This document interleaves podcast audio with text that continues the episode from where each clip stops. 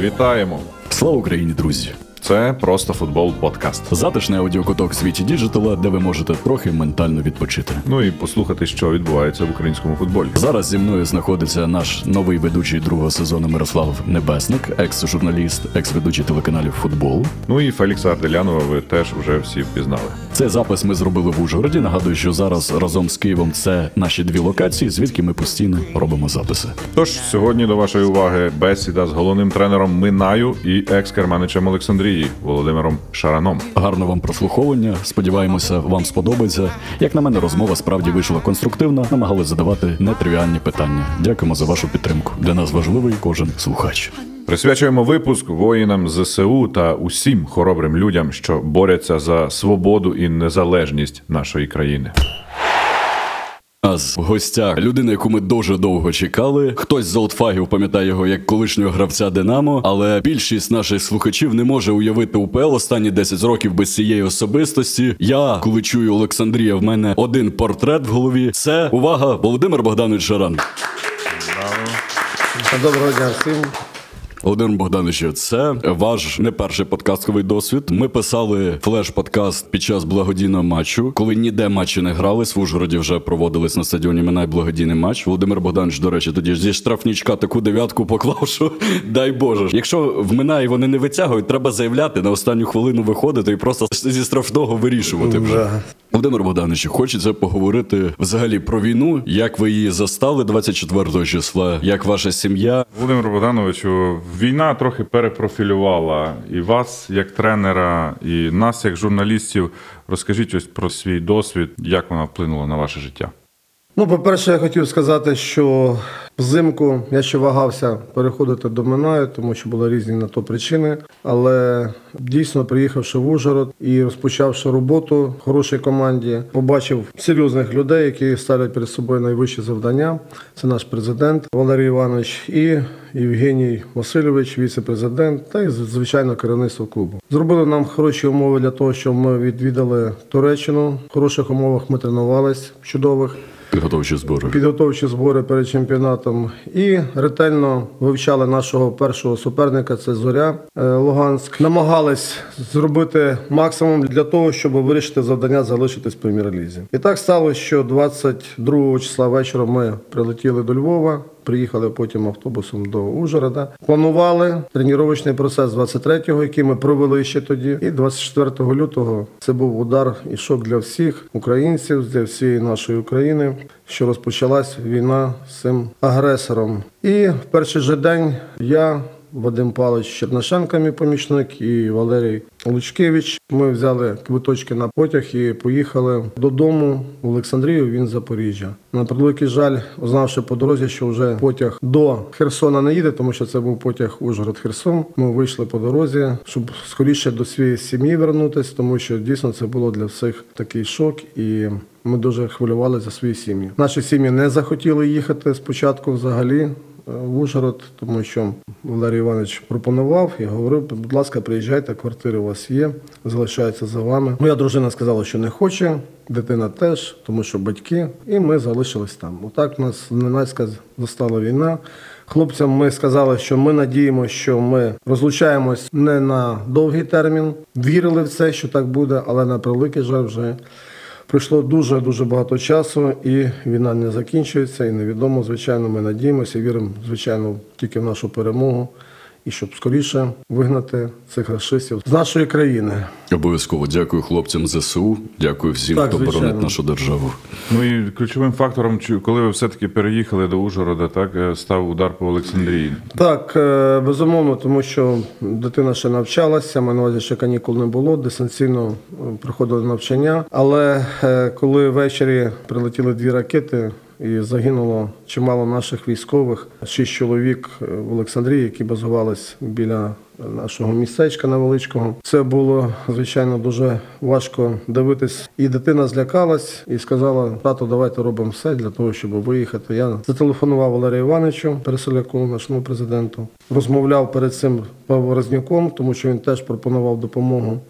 Якщо треба, щоб я ну, приїхав до, до них там в гості, скажімо так, в Петрово. І взяли квиточки на потяг і поїхали в Ужгород, і були в Ужгороді десь протягом місяця. Далі ми вже говоримо про те, як ви вже адаптувалися до нових умов і почали рух разом з керівництвом Минаю з подкастом Просто футбол, який організували серію благодійних матчів Так. в Ужгороді. І завдяки цьому Ужгород побачив Володимира Шарана на власні очі, його магічний удар зі штрафних і чудове відчуття пасу. Е, Також Володимир Богданович ще був тренером збірної зірок. Всіх зібрали буквально за один-два дні, і було приємно в такому тренувальному процесі. Спочатку за день до гри зіркам безпосередньо з тренером української прем'єр-ліги, і потім ще і просто коли на місточку, навіть на тренерському сидить Володимир Богданович, трошки вп...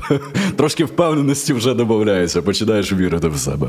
Як вам цей досвід? Я хотів сказати, да, дійсно, я дуже вдячний тим людям, які проводили благодійні матчі. Самий основний матч, який завдяки і допомозі Фелікса, і звичайно Жені Селізньова, тому що він багато теж зробив для того, щоб провести цей поєдинок. Дійсно, вийшло дуже здорово, тому що і президент був дуже задоволений. І потім ми відчули цей поштовх і на нашій команді з підготовчому періоду до цього чемпіонату. Так що це було дуже приємно. Я був радий знаходитись з такими і акторами, і співаками, і шоуменами в одній роздягальні, і бути їх головним тренером на цьому поєдинку. Всі вам теж дуже вдячні. Дуже вдячні. Ну давайте безпосередньо поговоримо про Ужгород. Чому вам- ми вас врешті сюди запросили саме зараз, саме цієї осені? Хочу вам такий зразу таке квізове запитання. Чи знаєте, що за дата 29 вересня 2007 року? 15 років нещодавно 2000 якого? 7 2007, 29 вересня. Це напевно я закінчив працювати в Закарпатті чи ні?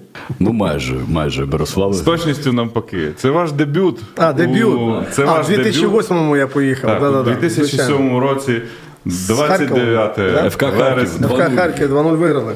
Ваше призначення, ви головний тренер, перший поєдинок, якщо я не помиляюся, на чолі команди прем'єр-ліги, і ваші враження від того всього і передісторія. Так, приємно згадати ці часи, тому що я дуже вдячний Володимиру Васютику і е, Кушлику безпосередньо Петру Івановичу, тому що він був головний тренер тоді. Це мій земляк з Івано-Франківщини. Запросив мене. Ну і йому Камел, звичайно, Олег, який керував цією командою, тому що саме головний спонсор це нас був в Києві. Ми всі прекрасно його знаємо, Нестер Шуфрич. І я на превеликий жаль з ним ні разу не спілкувався, навіть на посаді виконуючого обов'язки головним тренером. І згадати цей поєдинок. Ну, ми попрацювали. Петро Іванович вирішив після одної гри. Вважаю, що він таке прийняв Емоційне. неправильне рішення, емоційне рішення, тому що не треба було в цій ситуації покидати команду. І він мені сказав, я говорю, Іванович, ви мене запросили, мені теж треба тоді з вами йти. Він говорить, ні, ти молодий, ти працюй. Тут навіть питань немає. Ну і я говорю, добре, Іванович, як ви скажете, ви головний тренер. Він пішов з команди, попрощався з хлопцями. Я залишився працювати. Я багатьох хлопців знав, що з ними грав навіть. Е, Вова Браїла, Ксьон Паша, його вже запрошував сам. Чижевський, Єсін, Бабенко Воротар, тренер воротарів в Вересі. Ще є один тренер, головний тренер УПЛ, який був у вас в команді. Ярослав Вишняк. Ярослав Вишняк. А, Вишняк, Вишняк, да-да-да, Ярик, да-да-да. І ми поїхали в Харків, перший дебют, скажімо так, на чолі ну, виконуючого обов'язку головного тренера. І Бундаш Славік, який забив два м'ячі. Легенда закарпатського футболу. Да. Забив два м'ячі, ми виграли 2-0. В роздягальні така радість була. Це взагалі для нас, для Закарпаття, для нашого клубу. Прямий зв'язок був зразу з Нестером. Нестер пообіцяв хороші гроші, Нестер Іванович. І до сих пір ми чекаємо на ці гроші. Це, найбільш, напевно, цікава тема того періоду. Дуже цікаво, ми ж відверто можемо запитати. Багато тренерів і десятки гравців, десятки просто завжди розлучались з Закарпатцем. Ну не самим кращим е, станом, так і скажімо так. В чому проблеми? Проблеми в комунікації були безпосередньо там президента і е, тренерського штабу, гравців. Та я вважаю, що дійсно, ну, в першу чергу, завжди, коли є стабільність в команді, те, що ми зараз бачимо в Мінаї, те, що я бачу, і- хлопці бачать, що в нас дійсно появилася стабільність. Стабільність в плані е, виплат заробітної плати. Нехай вони будуть невеликі, але треба враховувати і в якому часі ми живемо, що війна в країні. І саме головне, щоб умови були для проживання, харчування. Тобто всі ці компоненти всі разом треба скласти, щоб, як мені говорять, пази зложилися, тоді буде результат. Гаразд, про Минай зрозуміло, але давайте повернемося все ж таки у далекий 2008 рік ФК Закарпаття. Тоді таких умов не було. Які були тоді взагалі умови? Безумовно, тоді ну, заробітні плати, звичайно, впливали на хлопців. Я маю на увазі, що затримки були і серйозні затримки. Але саме головне, що от коли стартуєш з перемоги, дуже приємно всім хлопцям, скільки радості було, як ми їхали назад потягом. Всі були такі щасливі. Ми на виїзді виграли команду, яка була конкурентом нашим. І потім все потихеньку все забулось, забулось. І, звичайно, руки опускаються тоді. І це от біда завжди була в Закарпатті чомусь. Я не знаю. І завжди так от була. Да. Володимир Богданович, в статті про вас на Вікіпедії так і написано: залишив посаду головного тренера через невиплату заробітної плати. Да? Скільки вам я навіть не знав. Я чесно, я завжди я за гроші не працюю. Я одразу говорю, це відверто я говорю, і хлопці це знають, і керівники, з якими я працював. За Закарпаття ми можемо сказати, що я з е, ФК Харковом якраз і закінчив Так. Уже на домашньому роботу. матчі. Да, на домашньому. Я був на авангарді на цьому А, да? Ми 0-3 програли. Я зрозумів, що я бачу, очі не горять. Пацани, що би я вже не робив, я ще був, скажімо так, не такий дуже досвідчений тренер, хоча я і зараз вважаю, що я не дуже досвідчений тренер. Ще треба працювати і працювати. А хлопці там на 3 роки, на 5 років молодші за мене. Чижевський в одного віку ми разом в інтернаті вчились. Ну що я буду їм розказувати, якщо ми навіть їхали на гру, нам це не накрили обід. Ми мали пообідати і вечором гра з Дніпром, по-моєму, якщо не помиляюсь. Ну, ми зіграли один-один. І сам факт, ми приходимо на обід, а там немає нічого. І було важко мотивувати хлопців. От після цієї гри я вже заявив на прес-конференції, сказав: вибачте, все, дякую. Скільки можна терпіти, я йду в відставку. Вам 35 років. Ви дебютуєте в УПЛ головним тренером, і разом з тим, в той період довкола Закарпаття дуже багато чуток і так далі про те, що процвітають договірні матчі. Як ви до цього ставились чи стикалися з тим явищем? Як досвідчений футболіст, але як молодий тренер? Була одна ситуація, я скажу, ну, але я не буду говорити конкретно все. Да. І е, одна ситуація, ми приїхали на виїзд, е, мене визвала одна людина і сказали, пропонують завтра нам зіграти так, як треба. Е, Я сказав зразу, що я е, не приймаю участі в, цій, в цьому матчі. Я можу навіть на лаві запасних не сидіти, ну, скажімо так, ну, де тренерська скам'ячка наша знаходилась. І він говорить, да, ну добре, та ні, я так спитав, я так, так, на всякий випадок, я говорю, який випадок може бути. Тобі, я всю ніч вже не спав, я думав, що зараз гравці, Хтось звичайно, забивати. будуть там. І вийшло так, що ми програли, і була підозра дуже серйозна там в мене. Але не знаю, всі кляли, що грали по-чесному. А в мене підозра була. Гаразд, перейдемо до теми Олександрії, тому що, як я вже казав, навіть коли зараз я чую, що анонсують ігри Олександрії, в мене все одно ваш образ в голові. А я пам'ятаю цю групу, я дивився всі матчі Ген, Вольсбург і. Сент-Етьєн, коли два рази Сент-Етьєном нічия. На рахунок Олександрії дуже е, важко було відходити. По-перше, після того, як ну, припинили е, співпрацю, а не продовжили контракт, тому що президент поступив дуже солідно, до кінця допрацював я, е, верніше ми, тому що там е, чистка пішла дуже серйозна, і лікарів, і масажистів, ну практично всіх. І навіть зараз, коли я дивлюся календар, наступний тур, з ким ми граємо, мені попадається Олександрія, думаю, ой, йолки, а що ми граємо з цим скрибаш? А потім, йолки, ти ж не в Олександрії, я в Мінаї.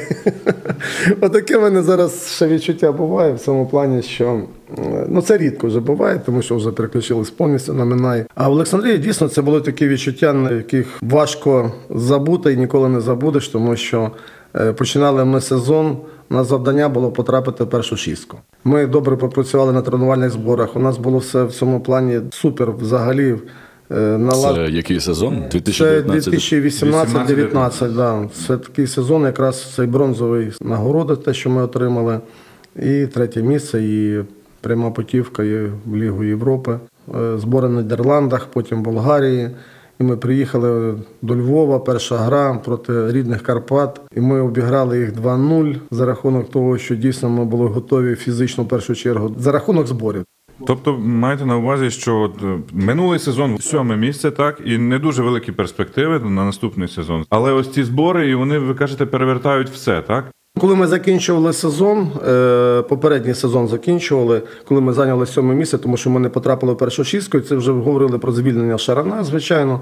Ну це було б і правильно, тому що е, я не виконав завдання, не потрапили в першу шістку. Ну, президент, е, я йому дуже за це вдячний, повірив. І ми п'ять матчів підряд ми виграли. В тому сезоні, в минулому сезоні, коли зайняли п'яте місце, ми догнали Олімпік, і нам навіть вручили такий невеличкий кубок за сьоме місце. Це було теж приємно.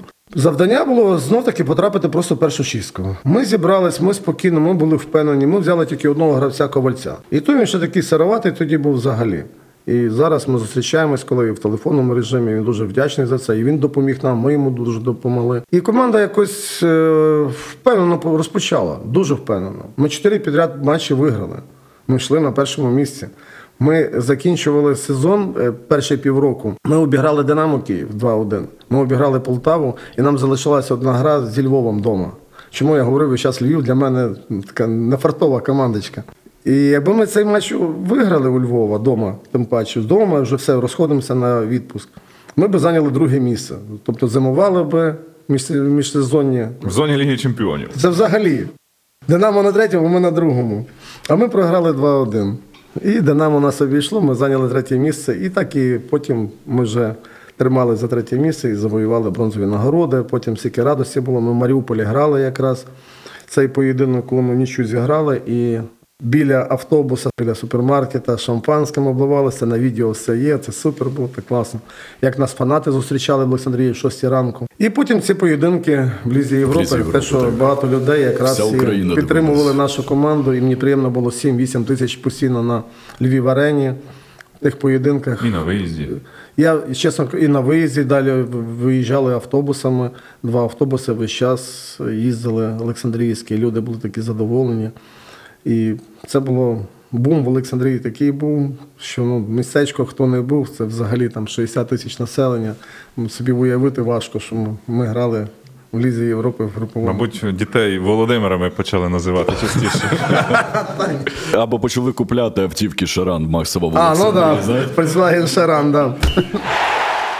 Олег Богданович, е, Єврокубки, бронза це був поки що пік вашої кар'єри. Надіємось, буде ще краще. А от починалося все в Олександрії. Ви то по суті йшли на пониження, так? Ви йшли в першу лігу, але під задачу, так? Ну, Підвищення в класі, коли приходили в Олександрію вперше. Е, Вперше, коли я прийшов в Олександрію, е, команда була на шостому місці в першій лізі. І це було взимку. Друге коло залишалось, і е, Микола Миколаївич Лавренко сказав: зараз завдання ніякого немає. Давайте зробимо командочку. але все одно в мене амбіції є. Я би хотів там третє місце. Я говорю, ну дуже важко буде, але будемо намагатися робити все для того, щоб досягти того результату, який ви бажаєте. Ну, ми зайняли п'яте місце. Він відчував десь, десь свою може провину в цьому е, в тому плані, що і ми теж тільки почали працювати на такому рівні першій лізі, в такому віці. Але на наступний рік ми вийшли в прем'єр-лігу. Як так? Ну от ви виводите команду в прем'єр-лігу, все вийшло. Ви практично там за півтора сезону зробили ціль, яку ставив президент. І тут от приходить от такий удар по вашому, по ваших амбіціях. Ну так, запрошують легенду Леоніда Буряка. Але все-таки, ну як так? І ви ще й не в зоні навіть е, вильоту були. ви на 14-му так, місці були. Так, так, як це вплинуло на вас?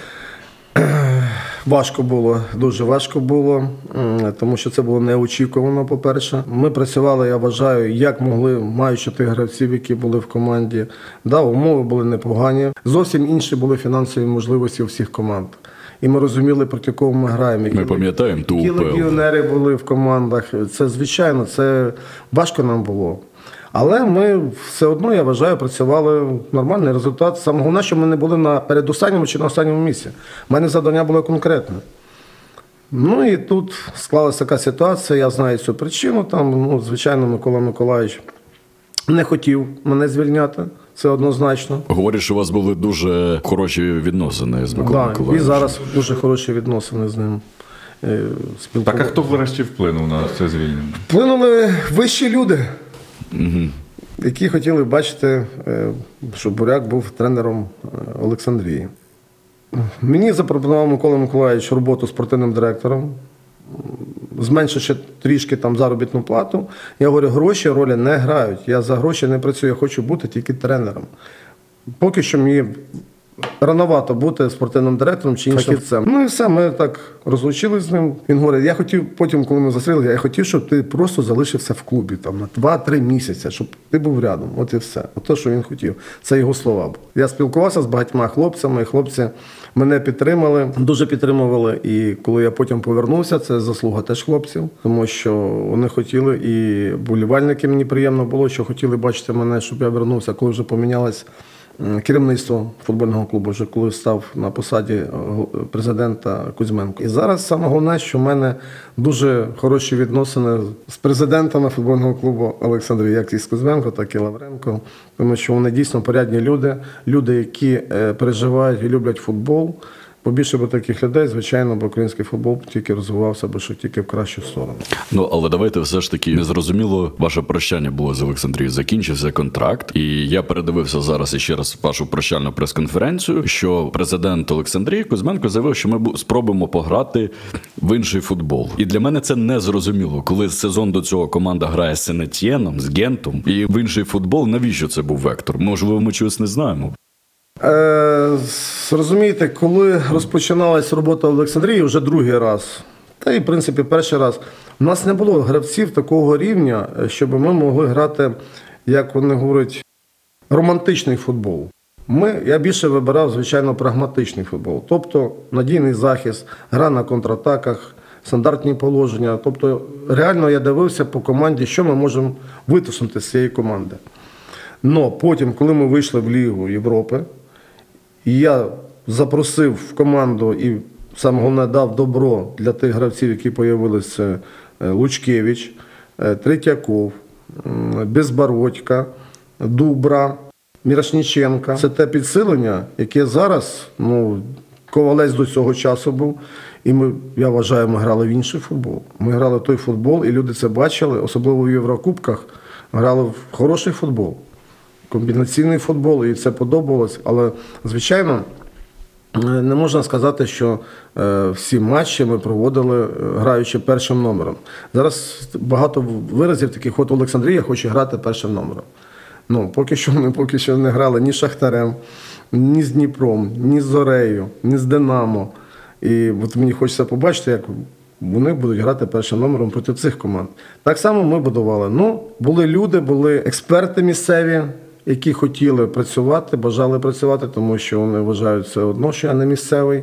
Хоча в мене е, житло в Олександрії і сім'я, дружина з Олександрії. Планую, може, на майбутнє і жити в Олександрії, так що тут важко зараз говорити. Ви коли прощались на прес-конференції, сказали, що не виключаєте можливості, Да. що ви повернетеся ще в Да, Олександрію. да. Хотілося б, звичайно, вернутися.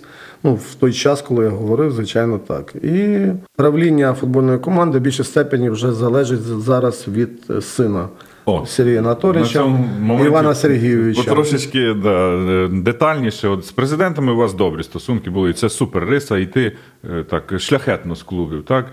Прощатися, тиснучи руку, а не плювати один Ну, одному да, вслід. да. Як у вас е, складалися стосунки, чи вони взагалі є із от з наступником Сергія Кузьменка на чолі менеджменту так, клубу Олександрія? Ну, по-перше, в нас не було таких стосунків, тому що Іван Сергійович, ну просто Ваня, як він просив його називати, він вчився в Києві, він е, приїжджав так на поєдинки. Ну, тобто при команді його ще не було. А потім, вже, коли вже безпосередньо він спілкувався з багатьма людьми, познайомився в Києві, і видно, що він хоче працювати в футбольному клубі. І в нього було бажання брати таких гравців, щоб був більш комбінаційний футбол, атакувальний футбол. Отакий він футбол любить, романтичний, як я назвав його. І тому ми з ним. Декілька разів тільки ми спілкувалися, я йому пояснював, ми говорили, він говорив, це не, не той футболіст, який в команді грає, він не повинен в Олександрії грати. Я як почув, там прізвищ 5 він мені назвав. Я говорю, все тоді ясно. А як же ми тоді третє місце зайняли? Про що ми тоді говоримо? Це ми в кабінеті сиділи з ними спілкувалися. Ні, я хочу такий футбол іспанський. Пас, пас. А що там? Банада не може так Тобто грати. не футбол Жені Банади, да? Речішки не, мо... Грека. Речішки не може так грати, Банада не може. Лучкевич це взагалі в такому плані. Я був здивований. Я думаю, ого, значить я не той фут. Безбородька теж не підходив Олександрій. Отак ми з ним поговорили. А в нас нормальні відносини з ним. Просто зрозуміли, що різні погляди. Різні, да, різні, різні погляди на гравців.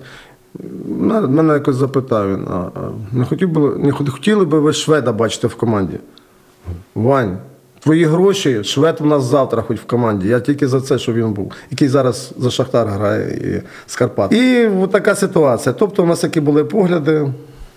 Ну і тому так сталася така ситуація, що ми, я вже взимку про це знав. Ну я хотів, дуже нам хотілося б все одно зайняти п'яте місце або потрапити в першу чергу в фінал Кубка України. Оце 11-метровий дубр в мене перед очима зараз весь час. Так ми могли би е, в фіналі, тому що в фіналі я ще ні разу ми не грали Кубка України. Я маю на увазі, будучи тренером. А так ми з Іваном Сергійовичем хороші відносини. Ми вітаємо друг друга весь час з днем народження, з перемогами. Він мене привітав над інгульцем, я його теж привітав з перемогою. Тобто, і бачив його в Олександрії, коли я приїжджав, коли ми з інгульцями грали. Бачив в Олександрії, ми привітались, поговорили. Він, сказав, що ну, бачите, як Шахтар закрився, правильно грав я проти Лейпцига. Я говорю, да. Да, ну то ж я думаю, то ж не ваш футбол. Ви ж хочете другий Тобто футбол бачити. подобається, Ну, да. да, да. Ну тобто так нормально з ним. Отже, ви залишаєте Олександрію, і у вас е, на столі, напевно, за нашою уявою, як учасника Єврокубків, ціла стопка пропозицій, і ви, напевно, не знали, з якої яку обрати, так? Ні, та не було пропозицій. Перший період був важкий, стільки ну, таких безсонних ночей. Я маю на увазі, що зараз прокидаєшся і, і знов таки в голові там. Якісь спогади, якийсь поєдинок, якісь моменти, епізоди різні. Я футбол дивився, і потім дивився і український чемпіонат в меншій мірі, але дивився. І потім, вже коли почав Ну, хотілося мені вже вживу подивитись, тоді в Олександрії поле футбольне міняли, мене Кузьменко запросив, я біля нього сидів, все солідно. Ми дивились гру, якраз інгольцем. Тоді вже дійсно вже бажання було працювати. Вже хотілося, коли ти вживу ще побачив гру, ну хочеться десь емоції. Безумовно. А так дійсно в Україні не так все просто, що е, так вважають, що так легко знайти роботу після того, що навіть ти відпрацював там 8-9 років в одній команді. Ну теж теж саме ми бачили, і що Григорчук поїхав, скажімо так, за кордон. Скажімо, Ну я очікував після вашої єврокубкової історії, що ви теж десь опинитесь в за кордон, в якомусь гранді, умовному там Латвії, Литви. Ну да, да, за це розмови були, але конкретики ніякої не було. Я теж за це думав, що при Балтійські країни можна було поїхати, звичайно, попрацювати. Але так сталося, що зателефонував мені Сергій Анатолійович Білан, пропонував роботу в Мінаї. Це єдина була пропозиція з України. Е, З України так. З України так. Ну, ще перша ліга, так. Ну, це було несерйозно. Перша ліга. То, так, одні розмови чутки були. А дійсно е, запропонував десь місяців скільки там, сім пройшло, напевно. Ну, я вагався, я подумав, я все зважив і вирішив поки бути на паузі. Подивитися, що далі буде, як Мінає буде складатись робота і відношення до футболу. Я маю на увазі і керівництва, і самих футболістів. Ну і вони тоді, наскільки я пам'ятаю, запросили Леонова, да? Так, так. Леонова запросили Івановича. І він попрацював, і потім знов таки до мене звернулись. Я вагався, вагався, але потім дав добро. Я вважаю, що правильно зробили поступок цей, що ми прийняли цю команду, тому що дійсно команда на чолі з нашим президентом. Ну, амбітна. Зараз люди роблять все можливе для того, щоб допомагати команді, щоб ну вони самі все прекрасно розуміють і бачать. Саме головне це результат, тому що ну, гра, начебто, така непогана для тих з того часу, що ми зібрали команду, що мало часу було, і гравці практично ну, всі з першої ліги. До речі, от якраз про комплектацію. Ви е, за короткий час просіяли скільки десятків футболістів, Ну, і да, напевно багато, всі да. левова частина з першої ліги. Як зібрати боєздатний колектив УПЛ з гравців першої ліги і ще й тримати марку? Да, це дуже важко, тому що розумієте, коли перед цим працював на іншому рівні, з іншим рівень футболістів був, і інші там фінансові можливості були. Коли розпочали збори і почали приїжджати гравці, ну, ми бачили, що це не то для того, щоб виконати завдання, закріпитись в прем'єр-лізі. Це дуже важко. Але з часом, працюючи кожен день по два тренування. Ми бачили, в кого є потенціал. Молоді пацани, саме головне, що хороші є. І керівництво саме головне те, що допомагало в цьому плані там вирішити деякі питання по футболістам, яких треба було навіть одного футболіста. Ми навіть викупили компенсацію. так? компенсацію до ну, Прикарпатті до Воробчака, якого я знав ще по Олександрії. І тобто, от такі от е, гравці, все одно ми бачили, що якщо підтягнути фізично, тактично, щоб зіграність була, ну Головне, є матеріал, з чого ліпити, так? так, що можна, да, можна зробити. Ну і велика, звичайно, добре, що в команді ще і е, залишився Бандура. І під кінець приїхав Немчанінов Рогозінський. Ну, Це таке Досвідчені гравці. досвідчені гравці. Досвідчені гравці. Слухайте, як вважаєте, команда зараз е, ті очки, які вона набрала, це оптимальний результат е, на даному етапі? Чи все-таки Не добрали. Не добрали? Завжди тренер говорить, що не добирають, правильно? І гравці говорять, і, і ви, болівальники, які я маю на увазі не безпосередньо розбираєтесь в футболі, не тільки вболівальники, а які з футболом вже працюють не один рік і розуміють, що е, можна говорити там Олександрії могли ні- нічийку зіграти з Олександрією. Потім Колос там забив пенальті Вішневський, теж могли три очки. Ну так можна. До речі, за пенальті був на трибуні, і ви крикнули, що пенальті, здається, мав бити Вітенчук, правильно? Да. Вишневський взяв на себе ініціативу. Як взагалі в команді йде бесіда з ініціаторами? Олександрії я привик говорити. Установка йде, закінчується установка. Так, капітан Запорожан, пенальті там Запорожан. Отак. Закінчується установка. Перший раз я не сказав ні капітан, ні хто пробиває 11 метрів. Забули чи навмисно? Ні, забув. Забув. От забув і все. Перший раз таке. І саме головне, що ми вивішуємо стандартні положення, розписуємо все по прізвищам, хто куди повинен біжати, хто повинен виконувати стандартне положення, чи кутовий, З чи якої штрафний, зони? чи 11-метровий. І все розписано було і наклеєно все було в роздягальні. І я говорю, всім уважно дивіться. Всі дивіться, дивіться, дивіться. Вішневський сказав: я не побачив, що там написано Вітенчук. Штраф був. Штраф був. Штраф був за те, що це е, грова дисципліна. Премія була за гру, і 50% е, Вишневський був штрафований. 50% премії. Від премії, так. Але взагалом ви Вишневському вірите. Він Так, центральний я довіряю йому. Да. Я вірю, йому треба забити гол. У нього була тоді така складна ситуація з батьками безпосередньо перед цим поєдинком, тому що захворів і батько, і мати. І він такий ходив розстроєний, і він хотів цим перервати, взяти 11-метровий пробити. Для того. Ну, з другої сторони, Вітенчук теж міг сказати: мені сказали, я знаю, що я повинен бути. А він говорить, та вже Вішневський взяв м'яч. А я теж вже не став нічого говорити. Думаю, вже нехай взяв м'яч, нехай вже не буду його збивати. А потім я виясню, чому він взяв м'яч. А оказалось, що він сказав: я вам серйозно говорю, я не бачив. Що... Я в перерві приходжу, говорю, дивись, що тут написано. Додаючи до теми Вишневського, це закарпатський футболіст. Взагалі в Минаї, там іще до вашого приходу, це завжди була команда, в якій грало декілька яскравих закарпатських гравців. У нас є один Вишневський. Чи можемо ми розраховувати, що скоро, в найближче там, можливо, рік-два, ще з'явиться молода закарпатська зірочка в Минаї? Чи поки таких яскравих немає там в Ю-19 хлопців? Е, чесно кажучи, там ще молоді хлопці важко вважати. Іменно я за місцевих говорю, тому що тих я трошки трішки більше знаю, сьогодні 19 приїжджих хлопців. А от місцевим ще треба потрібен час. Потрібен час, і, чесно кажучи, зараз не можу сказати на 100%, що хтось з'явиться. В основному, бачите, яка ситуація, що за кордон виїжджають в Угорщину.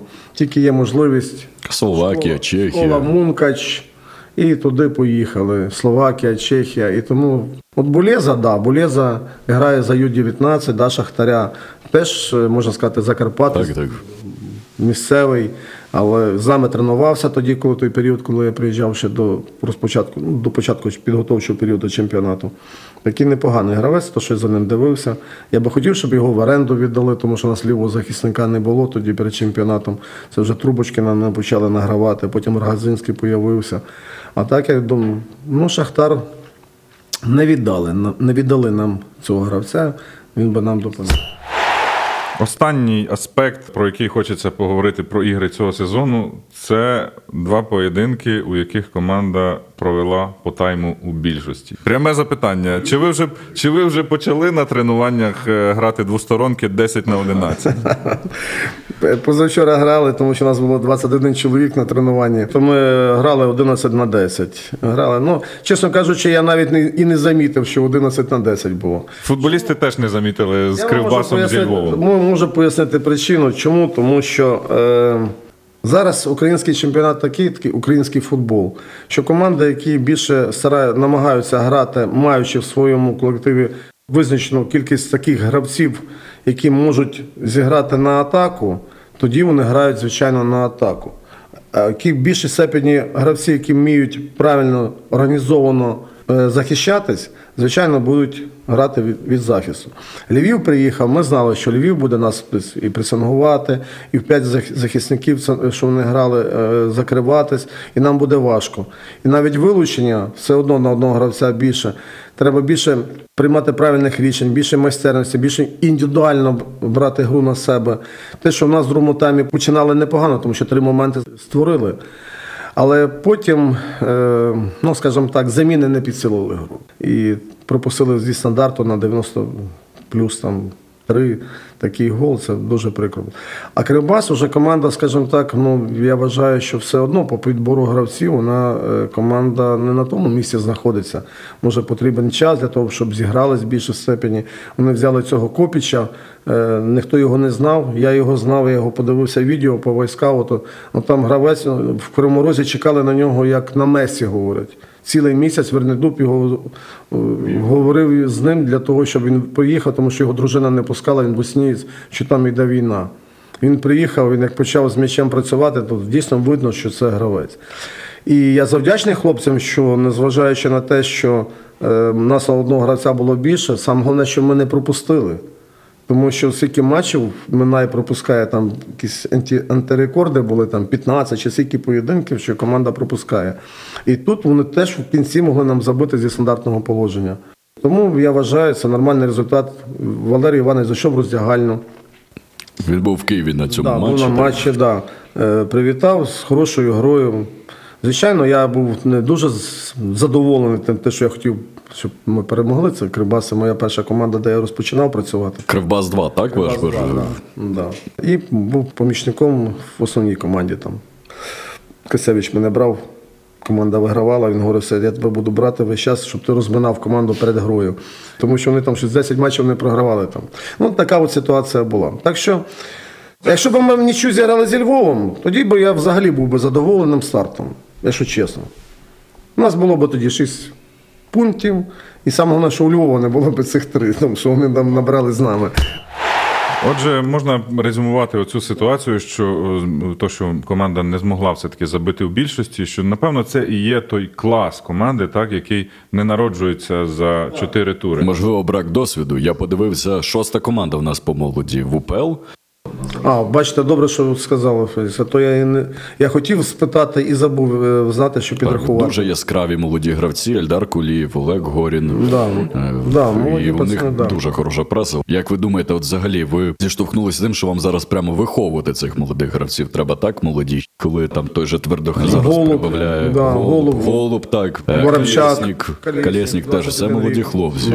Як, як ви справляєтесь з молоддю? Ну, не знаю, ну в принципі, так е, те, що ми бачимо, то у нас відносини нормальні, такі робочі відносини, і вони звертаються, тому що я сказав, що якісь там дрібниці навіть ви звертайтесь, говоріть мені, щоб у нас був порядок в цьому плані, що я повинен знати все. Тому що якщо не буду знати, то потім ви будете ходити, я буду шукати причини, чому ви е, то не так, чи це не так, чому ви так граєте, чи так тренуєтесь. Ну, і, в принципі, нормальні е, відносини, так що в цьому плані все нормально. Але, звичайно, молоді хлопці не люблять, коли на них кричать. Як е, Німчаніно говорить, е, Богданич, мені все одно, що ви кричите.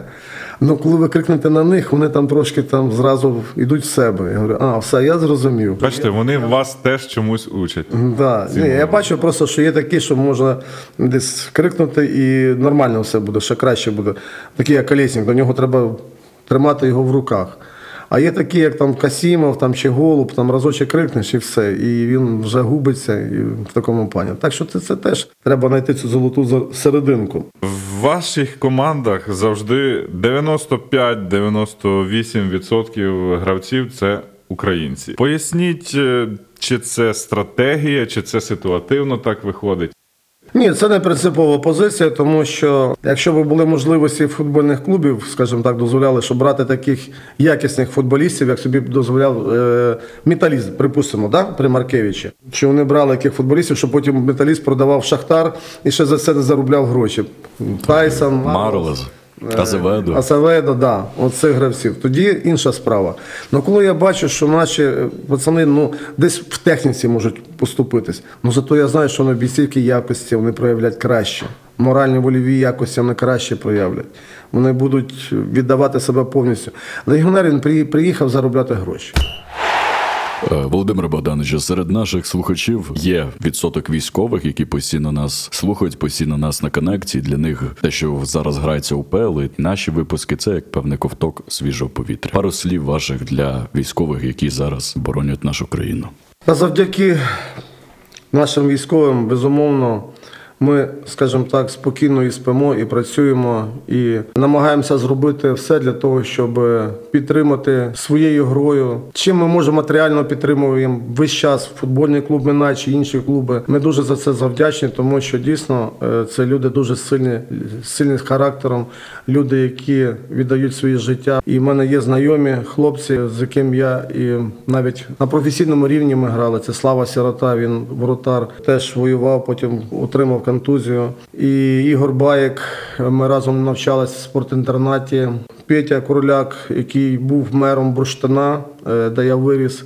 Зараз теж він воює на півдні. Це люди віддають своє життя. Так що хочеться їм побажати тільки саме головне це міцного здоров'я, щоб вони вернулись живими. І дуже за це їм завдячні, те, що вони оберігають нашу землю і віримо на 100%, що ми переможемо. Хлопці, дякуємо вам за все. Е, Все буде футбол, все буде Україна. Слава ЗСУ. Це був просто футбол подкаст. Е, Я Фелікс, Мирослав Небесик. Ну і наш гість сьогоднішнього випуску Володимир Богданович Шаран. Дякую вам. Дякую вам.